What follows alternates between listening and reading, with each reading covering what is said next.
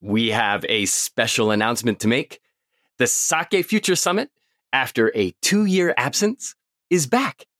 The Sake Future Summit is a celebration of all things sake and shochu and awamori and gathers experts from around the world to peer into the looking glass and predict what will happen in the worlds of Japan's indigenous drinks over the coming years. It's being held on January 8th and 15th from 8 a.m. to 1 p.m. Japan time. For more information, check out sakefuturesummit.com.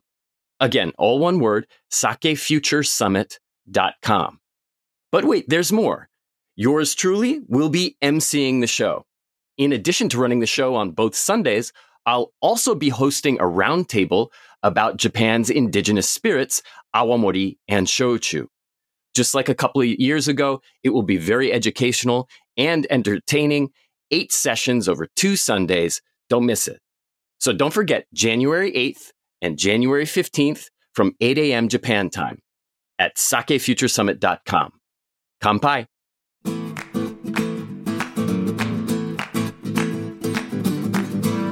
Sometimes you need someone to be around you. Someone to sit down and pour you shochu.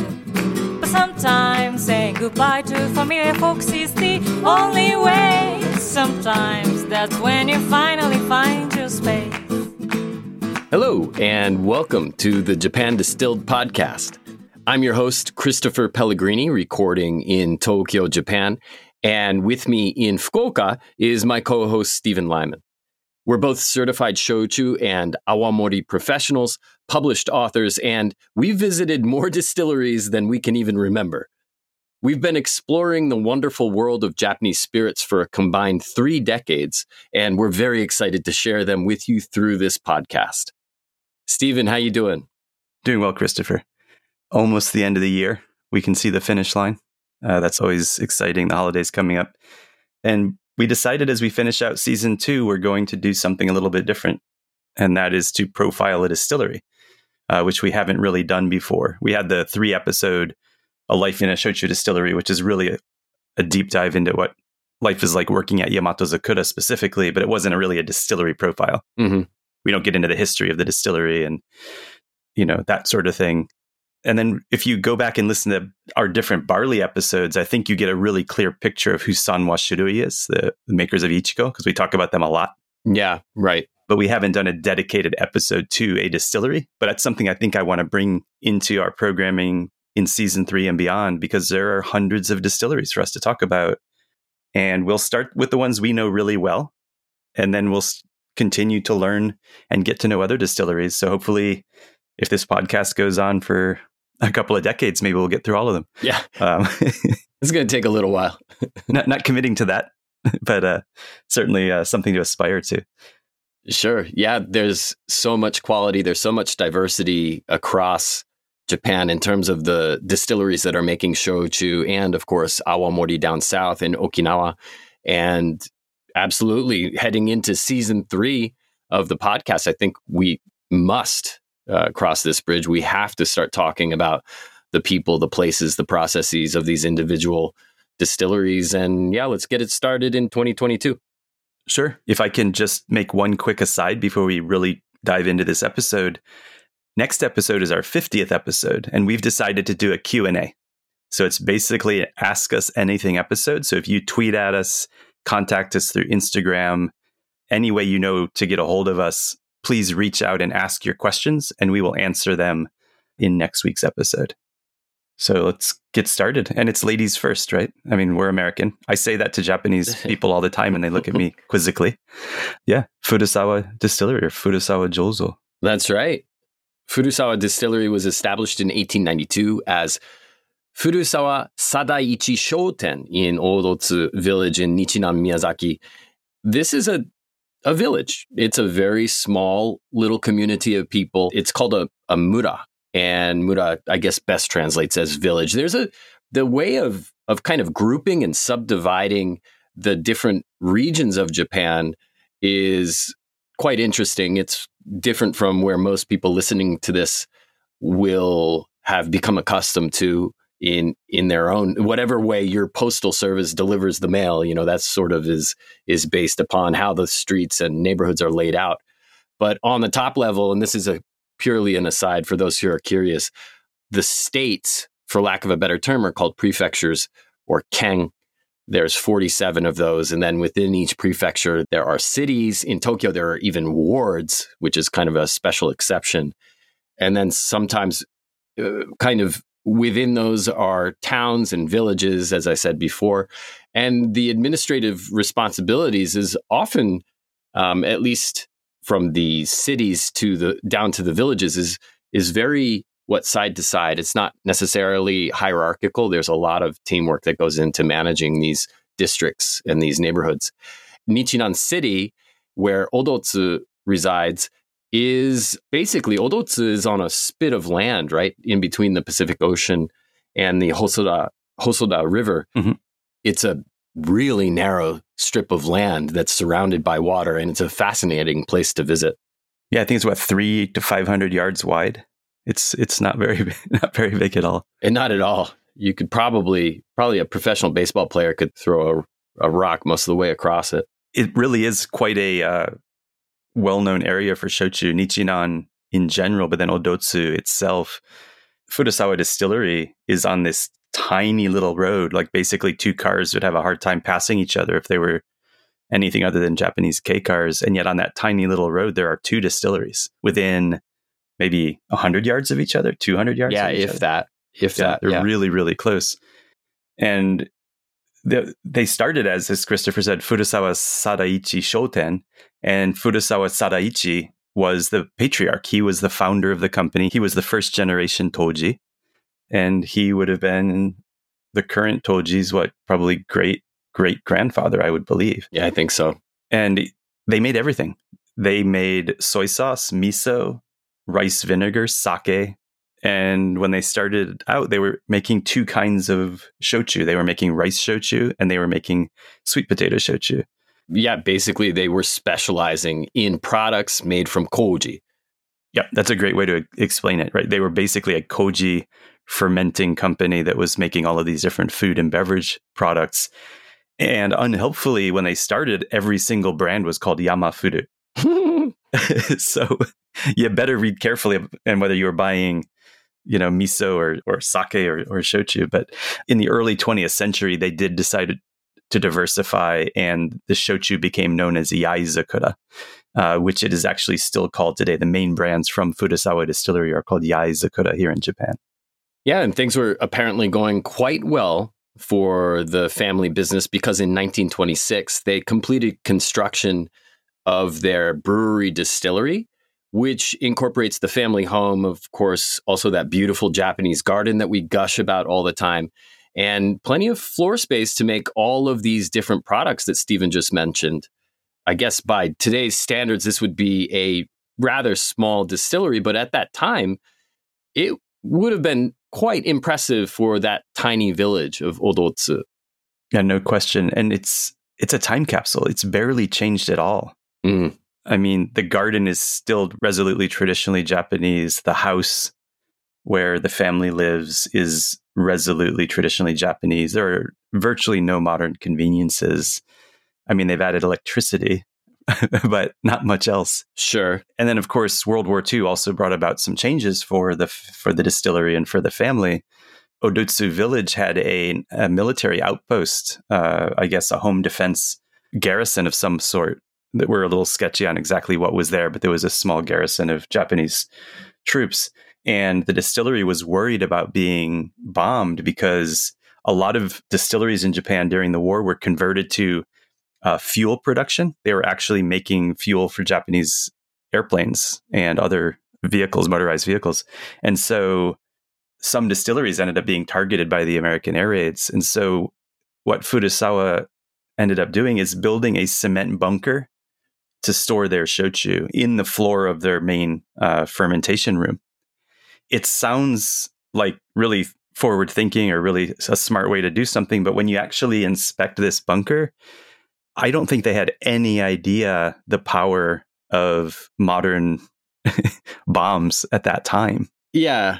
And, and and that's probably fair because I'm a fan of history and there was such a rapid transformation in the mechanization of of warfare in the first half of the 20th century that it was almost unrecognizable from what it was in the 19th century. And so it makes complete sense that somebody who wasn't involved in in the fighting would not have any sense of the scope of destruction that could be done by an air raid. Yeah. So it's it's comically thin, basically. This uh, cement bunker, the cement walls on yeah. that thing. yeah, it really is. I think it could have survived. The bunker would have protected whatever was in it if you know for some reason there was a massive typhoon and the distillery partially collapsed or something like that. I think probably it would protect the shochu from the roof coming down, but not if there was a proper explosion. The bunker is still used to this day. It's lined, they've now lined it with tile, essentially. They do still have shochu in there. It's filled up as, um, you know, you open the, this metal hatch on it and you get a nice waft of the, of the spirit that's sleeping beneath. And it's, it's funny. They, they use it to this day in 2022. They still have shochu sleeping in there. And I think it goes without saying that the, the distillery itself never s- suffered any sort of explosion that could have tested the willpower of that bunker. That's right. And Odotsu Village was such a backwater. I think it really wasn't on the American military radar for places to to target. Um, sure. And I, I guess thinking a little bit more about it is if it wasn't a direct hit to the bunker, it's possible that it would have protected the stores. Fair. Even if there was a, like you said, a collapse or a fire or other things that might have happened mm-hmm. uh, to the distillery. But fortunately, uh, nothing did happen. Unfortunately, at the end of the war, the second generation Toji, Torao Furusawa, passed away suddenly. So this would have been Sadaichi's uh, son, Furusawa, the current mm-hmm. generation, mm-hmm. Furusawa's grandfather. He didn't have any sons to take over. So his daughter, Motoko Furusawa, became the third generation Toji. To our knowledge, she is likely the first female Toji in modern, at least Miyazaki prefectural history. Mm-hmm. So, a pretty uh, historically significant moment when she took over in 1945. And she did a lot when she was running the company. She did not sit back and rest on her laurels. This is in the, the post war era. Japan was going through some pretty drastic changes structurally, economically. And she incorporated into a general partnership company, which is a standard uh, business classification that's used by most distilleries today.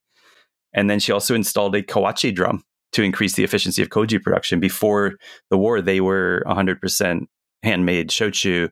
Now they're a combination. They make both handmade and machine made mm-hmm. using this uh, kawachi drum. Sure. And then she also established several new brands beyond the Yaezakura line before retiring in 1974. So she did have a pretty productive, nearly 30 year run as the Toji and president of the company. Yeah. Um, she's still with us too, thankfully. She's been enjoying retirement for nearly 50 years now. In 1974, when she retired, her husband, Norimasa Furusawa, took over. It's relatively common, actually, in Japan for a man to take his wife's family name when there's a family business involved. So he was effectively marrying into the family to to take the reins. So after marrying into the family, Norimasa eventually took over the company from his wife, but in doing so, he of course had to become a Furusawa himself. Yeah, that's right. And he so he became the fourth generation Toji, and he was prolific. The same year he took over, he created a new brand, which is still around today. It's called Isho Hanjo Tsubo. Isho Hanjo means prosperous lifetime. So this brand is actually uh, given as a gift to people who are starting new businesses in the hopes that their business will be prosperous for a lifetime, that they will have a successful, long running business, really to wish them good fortune. And it comes in a really beautiful traditional ceramic pot. And I was actually thinking as a, as I was reflecting on on that brand is we should probably be giving those to our friends who start businesses. I think that would be a nice nice little gesture. That's that would be pretty slick. I like that idea. Although if our friends are taking their cues from watching us start businesses. I doubt any of them are going to start any businesses soon. That's fair. Um, they probably they probably learned from what we've learned, but uh, yeah. Well, while Norimasa started with that brand, he was not remotely finished three years later in 1977. In fact, he began making barley and buckwheat shochu under the Yaezakura brand that we've been talking about up to now.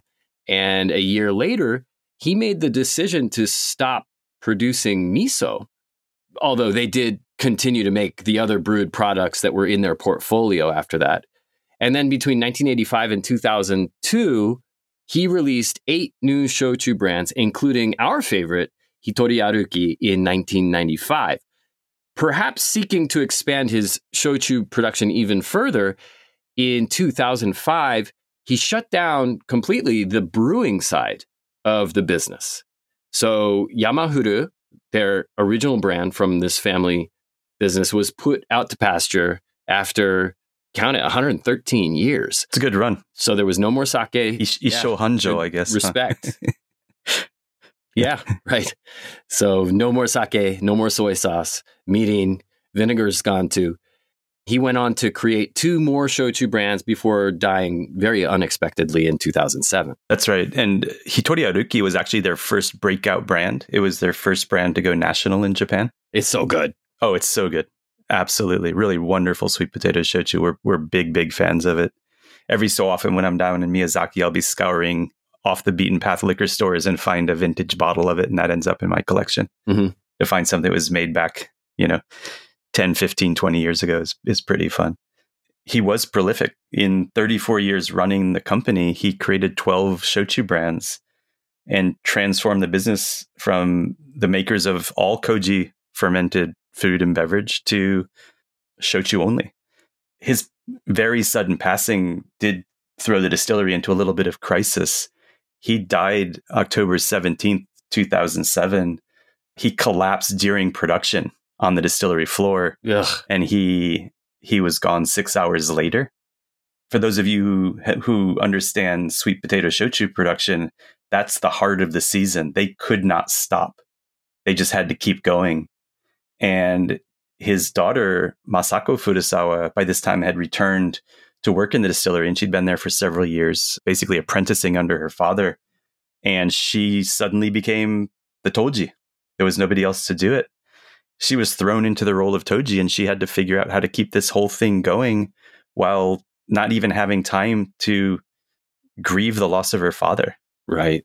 Yeah, and something that compounded the crisis is that her father, he wasn't a good record keeper. he might have been prolific at coming up with new brands and changing things and making decisions. he sounds like quite a vital guy, you know, and and he his passing must have been a shock to the family, but once he was gone, they didn't know a lot of what they had. Right. Yeah. And I guess that's where Yakushi comes from, right? That's right. That's right. Can you tell that story? Sure. So uh, Yakushi is a brand of barley shochu. When Furusawa-san, when Masako, when she had a chance to breathe after the sweet potato season was finished, and she started to do an inventory of everything that was in the distillery, because she didn't even know it was in tanks. Mm-hmm. You know, the different storage tanks were unlabeled. And when she went to the ledgers, they weren't well documented. Things didn't make sense. And she had to basically do this forensic inventory of, of all of her stock. Right. She found this unlabeled tank. And when she tasted it, she's like, all right, it's barley, but it is hot. It is like really, really high alcohol. And so she went and she did her little laboratory test on it. She found out it's it was uh, 55% alcohol. and that is highly illegal. Illegal. You cannot store spirits uh, in in a shochu, under a shochu license. You cannot store your spirit over 44.99% alcohol, right? You can't break that 45% barrier. That's right. And she panicked. She called up uh, a department store in Tokyo that had uh, a really good relationship with the distillery. And that she's like, look, I got an idea for you. I've got this tank of barley shochu. We can make a private brand. I'll sell you the whole thing. What do you think? And I'm sure she gave them a great price because she just needed to get it out of the distillery before she got audited by the tax man. right. And so they agreed. They came up with the Yakushi brand. She diluted it. She bottled it. She shipped it off to Tokyo and it was a hit. And then she was like, damn it. Yes. I mean, she didn't even know how old it was, probably. Right. She didn't know the age, like when it was made. She didn't understand the mash bill necessarily. She knew it was barley, but was it rice koji and then barley or barley koji and then barley? Was it white koji, black koji? What kind of yeast? Right. Dad. So she, Come on, Dad. so she had to start experimenting. And now what she does, and I believe this is legal, so I hope we're not getting her in trouble, is, and, and the reason it was such an interesting drink, if we take a step back, go back to our uh, episode on cuts, when you cut that barley distillation run early, you cut out a lot of the tails, you're getting a different expression, even if you're then diluting with water. Mhm. So it's a pretty unique drink. right? totally different. And so that's what she ended up doing. She ended up cutting at 60% uh, on her distillation run. And then she immediately diluted it down to a, a legal strength for storage. Mhm. Uh, but that's how she still makes that brand today. And she never would have even had the idea, except that her father didn't keep good records. So little bit of a silver lining there, I guess. Yeah, yeah, I, suppose so. It's it's remarkable that these little, you know, who knows why he would have just left it there at sixty or fifty five or whatever it was um, for for so long. Because it could have been any number of things that disrupted his workday or or the flow of what the distillery was doing. I really wish I had been, you know, a little bug on the wall when he first put it in there, just to figure out how old it was when it ended up in the bottle. Sure, sure. Uh, another one of her early projects actually was to build a, a new aging warehouse. Oh yeah, that's right. Yeah. And so she built this all cedar, very large warehouse next to the original distillery uh, to increase her aging, her storage capacity. And she packed it full of, of tanks of stuff her father had made. Mhm. Uh, and then that's really how she kind of got reorganized. I guess when she when she did that audit of the distillery, she figured it all out, the inventory, and and uh, she set it all up. Then she also, I think, I think she keeps much better records, Mhm. but she also might be a little bit forgetful. It might run in the family a little bit because we have a story that'll come up later. but uh, yep, yeah, I think, fair, and very fair. she's been busy as well. I mean, she's made 10 new brands since she took over about 15 years ago. Yeah. So that's almost as many as her dad Uh-huh. in less than half the time. So she's putting her own fingerprint on it, right? Absolutely. And she innovates a lot. She does try new things. There's still something very old school about everything that she comes out with. So um, she's very dedicated to, I think we could probably say the what she grew up smelling and what she grew up around. She she brings that with her decades later into the spirits that she produces. Yeah, I mean, that, that's fair. We didn't actually mention it, but she was born, technically born in the distillery. At least she was born in the family home. She wasn't born at the hospital. Yeah. So Motoko gave birth to Masako in the family home, which shares walls with the distillery. And so she she grew up around these sights and smells and sounds, and so it's just part of her nature at this point.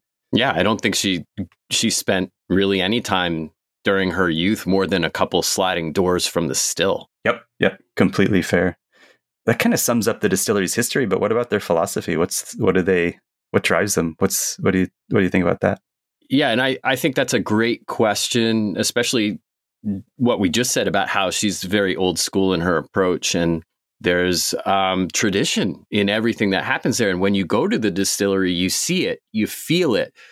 And well, why don't we just ask her, you know, directly? We took the liberty of interviewing Masako Furusawa. And while she doesn't speak English, we've got some voiceover to help you understand what she's saying. Yeah, and as a listener note, we recorded these interview questions with her uh, actually before we recorded this episode. So if our transition back to uh, us continuing this discussion feels disjointed, that's why. And I hope you'll forgive us. This is our first attempt at integrating an interview into this kind of format.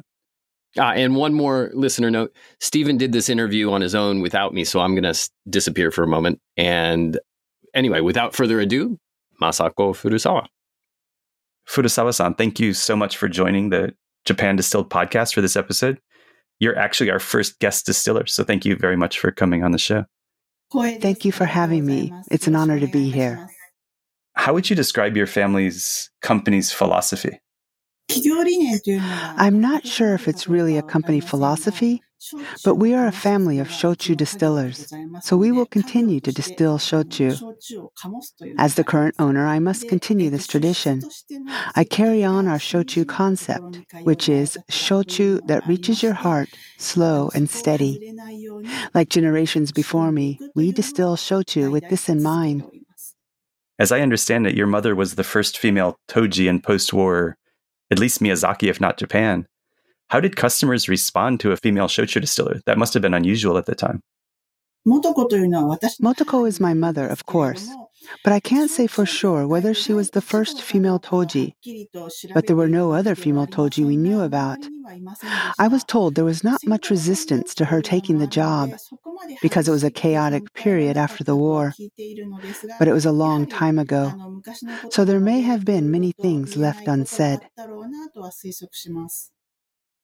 In Japan, when a family business is involved, it's common for children to take over from their parents. Was that always your plan, or did you have other ideas for what to do with your life? Furusawa Distillery is a family business, so yes, that's how it works. I am the oldest of three daughters. So when my youngest sister was born, when I was eight years old, my parents decided I would inherit the family business. From that moment on, I studied and prepared to be the next owner. My mother did the same thing before me. In fact, she was only three years old when my grandparents decided that she would become the Toji after my father. This is what I'm doing now. It doesn't feel strange to me. It's just the nature of things. What was it like taking over the distillery so unexpectedly when your father passed? Yes, my father passed away suddenly on October 17, 2007. It was in the middle of one of the busiest times for us when we were preparing for production. He collapsed suddenly and he was gone six hours later. My mother was there, of course, but I couldn't stop working. I was so busy. I barely remember anything from this time. But it wasn't until six months later that I started to process the fact that he was gone and actually cried. My father had turned our shochu into a nationally recognized brand. So his were big shoes to fill. I couldn't let his legacy die with him. I had been making shochu under his guidance for about three years at the time. So I am not sure how, but I managed to keep my composure. Fortunately, I received a lot of support from our customers and other shochu makers from around Miyazaki. Do you recall any particularly interesting moments or memories that you have from that time when you were taking over and either difficulties you had or people who were helpful?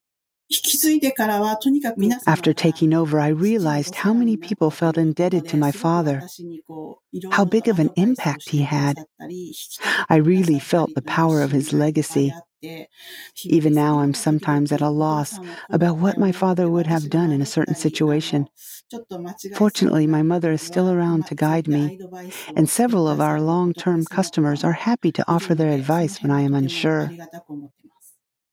What's your plan for the future of the Furusawa distillery? As I said at the beginning, we continue to make shochu with our company philosophy, Yaezakura, that reaches your heart slow and steady. My mother expanded our portfolio, and my father took us nationwide. So, of course, I would like to do something special to pass on to the next generation. But I won't stray from Yaezakura. That's in my heart. And one last question. What did you think when Christopher and I came to ask you if we could export your shochu to the US? When you first approached me, I was excited, but I was also nervous. However, once you came to the distillery and spent so much time carefully tasting our products to decide which you wanted to sell in America, I was very impressed. I knew then that I could trust you to introduce our shochu to the overseas market. Thank you so much for joining us today. It was really a pleasure to have you on the show. Thank you very much. And we're back. Thanks for doing that. Sorry I couldn't join you for that interview, but absolutely several questions that we wanted to ask. And for one reason or another, never got to before. Yeah, it's always such a pleasure to speak to her. She's just an absolute gem of a human being, so genuine, so caring and thoughtful, and really cares. Oh, she is. She's very funny. Yeah, she's hilarious. Too. She's she's got an amazingly dry sense of humor. I love it. I totally agree. She's just, and she's just you you almost want to hug her every time you spend time with her, but you know that that would absolutely horrify her if you actually did that. yep. Uh, the first time I met her was uh, when I was working with the Japanese Sake and Shochu Makers Association, or JSS for short, in New York. And she and six other Miyazaki shochu makers came to the States several times over several years. And they were called the basically the seven samurai is what they called themselves. And she was the only one of them that didn't find an importer or distributor for her products. And I always just felt horribly for her that I thought she's making this really amazing, resolutely traditional shochu, and yet she couldn't find any buyers. Hmm. So when I first discussed the concept of Honkaku spirits with you, I think I suggested her as one of the possible distillery partners for the company because I just feel like she really deserved to be uh, known and and available in the states after all the work that she'd put in and and uh, how much she cares about these drinks. Yes, you. I do recall the same. She, she was one of the first to come up, certainly in in Miyazaki, and we started working with her probably before anyone else. Quite honestly, mm-hmm. and we were actually a little bit nervous, to be honest, because what she sells in the U.S. or what Honkaku Spirits has brought in is so resolutely traditional. I mean, it's got funk, it's got body, it's got depth, it's umami it's everything that you would expect from a very old school shochu, completely distinct from what is usually sold overseas, quite honestly. And if I may be so bold, quite different from a lot of the, the stuff that's available here in Japan. Yeah. And uh, I realized when, when she was bringing over shochu samples on those trips with the other makers that her stuff was just way too unfamiliar. It wasn't the mainstream stuff that people expect from the shochu that's already available in the US. Mm-hmm. And it really wasn't until we tasted some of her aged products, her older products, that it seemed like that might be the direction to go with her. Is that fair to say? Yeah, I, I think that's absolutely accurate. I mean, remember how things were so disorganized thanks to her father, Norimasa's bookkeeping? Well, after she built the new warehouse, she tucked several tanks in the back and kind of forgot about them. And that's actually how our three ladies, so, uh, quote unquote, how we refer to them internally, the three ladies were actually born. Our trio of a sweet potato shochu named Mahoko, a rice shochu named Motoko, and a barley shochu called Masako, named after um, three women from the family. Of course, Motoko was the third generation Toji, Masako is the fifth generation Toji, and there's a, a chance that Mahoko who I believe is just about to go to college, could be the sixth generation Toji. So there's that family tie in to these brands. They've all aged for a minimum, I think, of now 10 years. The youngest is 10, I think, and the oldest is up like eight, over 17 years old now. That's right. I think the Mahoko brand, the sweet potato, I think should now be 18 because she would have made it. It is 18, so she's yeah. just about to graduate from high school. That's right. I'll be honest, the first time I tasted Mahoko, the sweet potato shochu, I almost cried. Like I'm I get emotional with food and flavor. I'm a weirdo like that. Mm. And when I tasted it, I was like, this is unbelievable. I can't believe this spirit exists and that I got to try it.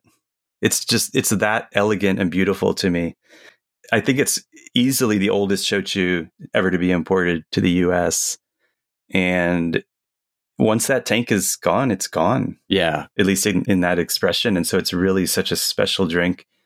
And fortunately, I think, uh, and I think to your credit, they've been getting attention. The three brands have actually done quite well. Is that fair to say? Oh, geez, I can't even keep, track of it anymore. I remember the first time that, that medals were awarded and we were so excited, but they've just kept coming. So I I can't even remember. I know John Barleycorn has loved the hell out of all three of those expressions, uh, either in 2021 or 2022. Um, there are probably several other accolades that I'm forgetting. Uh, do you do you recall anything else? It was Masako, I believe, that got the double gold vesting category, right? For Shochu of the year last year, right? That's right. That's right. Yep. And then it was it Motoko ended up in a cocktail at at uh, Death and Company in Manhattan. That's right. It was in a phenomenal cocktail, which is remarkable because these three shochu, which are very old, they've spent a lot of time resting, are not cheap. We said before, Mahoko is is about almost 18 years old now. It was actually distilled the year that Mahoko was born by her grandfather, uh, Norimasa, who wanted to commemorate her birth. So there's a lot of history tied into these things and they don't they don't they go for what i think in the united states market anyway can be considered top dollar as far as shochu brands go yeah i believe that's the last distillate that norimasa made that still exists at the distillery i think you're right i think you're right and so it really is a chance uh, to taste history to to experience what what he was making uh, back in the day i have a suspicion we were told that that was made with kogane sengan sweet potatoes mm-hmm. But remember, he didn't keep good records. Yeah. And it really does express like a purple sweet potato shochu. So I'm wondering if it's a different a different potato. Many times, yeah. But yeah, no, really, really beautiful drinks uh, from Furusawa, and it really is amazing that these handmade shochu that have been aged so long are actually being used in cocktails. Yeah, and it just goes to show that the craft cocktail world really does pursue quality over cost when it comes to making their drinks because it's it's a it's a luxury to to be using these spirits. Absolutely. And the the really really fun cocktails that are coming out these days, I think the the funky the kind of the essence of the the sea, the nearby Pacific Ocean are very apparent in the, the trio of products from Furusawa. And I think that's one reason why they have found so much um, use in cocktail programs across the United States. I think that mushroom, that brine, has been very interesting at 35% ABV for a number of bartenders, and they've you know kept us on our toes in terms of continuing to reorder it, and for that we are incredibly grateful. Oh, absolutely. I think we should also talk about the packaging. I mean, it's got a kimono motif basically. It's like the obi, the belt from a kimono, as the yeah. label wrapping around the bottle. And that was the work of a Japanese designer. Is that right? Right. Yeah. Her name is Minase Kake, and she lives in Tokyo, Japan, but that wasn't always the case. That's right. I actually first met her when she was living in New York and she was going to design school. She was a part time bartender at a shochu bar called Shochu Bar Hachan, which those of you who have been drinking shochu for a long time and spent time in New York, uh, you know that place and, and love that place. May it rest in peace as we started to think about who could do design work with Honkaku Spirits, Justin Cobb, a friend of mine and, and a fan of the show, he had stayed in touch with Minase after she'd gone back to Tokyo and recommended her. And then you and I actually met with her when I was in Tokyo, and she seemed like the perfect fit to design uh, to de- design this line. Yeah, and she uh, has been involved in several products uh, that are part of the C&S line in in the Honkaku Spirits portfolio. Yeah, just phenomenal work on that that entire Obi collection, those that trio of Furusawa products that have that belt across it, and also the neckline tag, or the neckline sticker, which is really elegant as well. Yeah, and it, that also won a design award from the John Barleycorn Awards for label design, which I thought was really uh, credit to Minase and her work. Sure. Yeah, Absolutely. Uh, where Absolutely. where can people find uh, these Furusawa products, Christopher? Well, I guess the easiest place to go is honkakuspirits.com, distributed by Winebow in the US in most markets anyway. You can just go to Honkaku Spirits, search for barley shochu, search for rice shochu or, or sweet potato shochu, and you'll find there's a common theme between them with their labels, and you can also use the find a retailer to figure out where they might be sold in a zip code near you.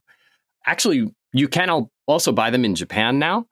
They're available through New York wine traders in Japan. So if you happen to live in this part of the world and you want to try these very limited products out, we have decided to make a few cases of them available to the shochu loving public here as well. Yeah, very cool. That's that's great to hear. any plans to bring over any future Furusawa products? You thought about that at all? I think absolutely. She's such a good partner in terms of being very receptive to new ideas and tolerating our really probably infuriating indecisiveness and and ability to change tack on a moment's notice and come up with new things. I think she's she's in it 110%. We talked about Hitori Aruki in the past and we've been bending her arm for a while. I think eventually she's going to have to relent and slice off a small allocation for us. Let's hope so. Just because we can be pretty persistent. Um, but yeah, I'm I'm gunning for that. Absolutely, everything she creates is is a head turner. I mean, she also makes soba shochu, which is really really interesting. So there's a lot of potential for future brands from Furusawa. Absolutely. Yeah, no question. I, I went to visit her recently with George Padilla from Rule of Thirds, right? Uh, right. The izakaya owner, uh, based at uh, a wonderful izakaya in uh, Greenpoint, Brooklyn, and he absolutely fell in love with her Satozake brand, which is actually her her newest release that she created. I think it's a forty or forty one percent uh, alcohol sweet potato shochu. Mm-hmm. Uh, really, really nice. So yeah, oh, that's cool that that uh, Honkaku Spirits has at least eyeing or has ideas for other other brands down the road. Yeah. You uh, sipping on anything?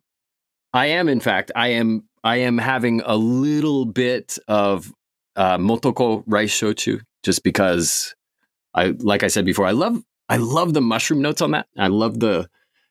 You can you can hear the waves almost with that one.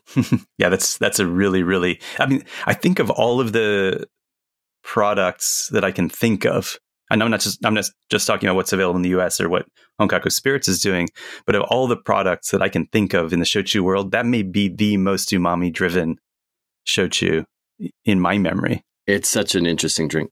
I think there was some awamori that might run give it a run for its money on the umami side. Sure. But I'm not sure there's another shochu that has quite that that punch. So yeah, that's that's a good one. Yeah, agreed. What are you what are you sipping on? I'm in, I went in a completely different direction when I visited her last time. She gave me a bottle of the uh, Nichinan only Yaezakura. Ooh. So only available locally. It's 20% alcohol expression, which is common in Miyazaki. It comes in that super ugly green bottle, 900 ml bottle that I absolutely adore because it's just so dumb.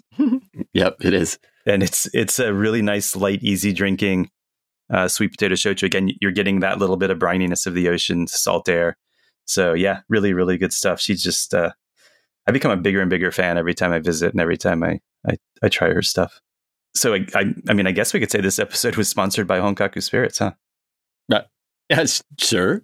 Yeah, why not? I mean, uh, it only makes sense at some point for that to happen. I'm surprised it's episode 40 we waited until episode 49 but um, okay since we're sponsoring now all of a sudden i'm going to plug it a little bit um, so to learn more please of course check out www.honkakuspirits.com where you can not only find all of the products in the in the honkaku spirits portfolio but you can also sign up for our booze letter which is eh, pretty irregular so we promise that if you do give us your email address you will not be getting anything you know it won't be even once a month honestly and you can find us on Twitter. You can find us on Instagram. We are also on Facebook.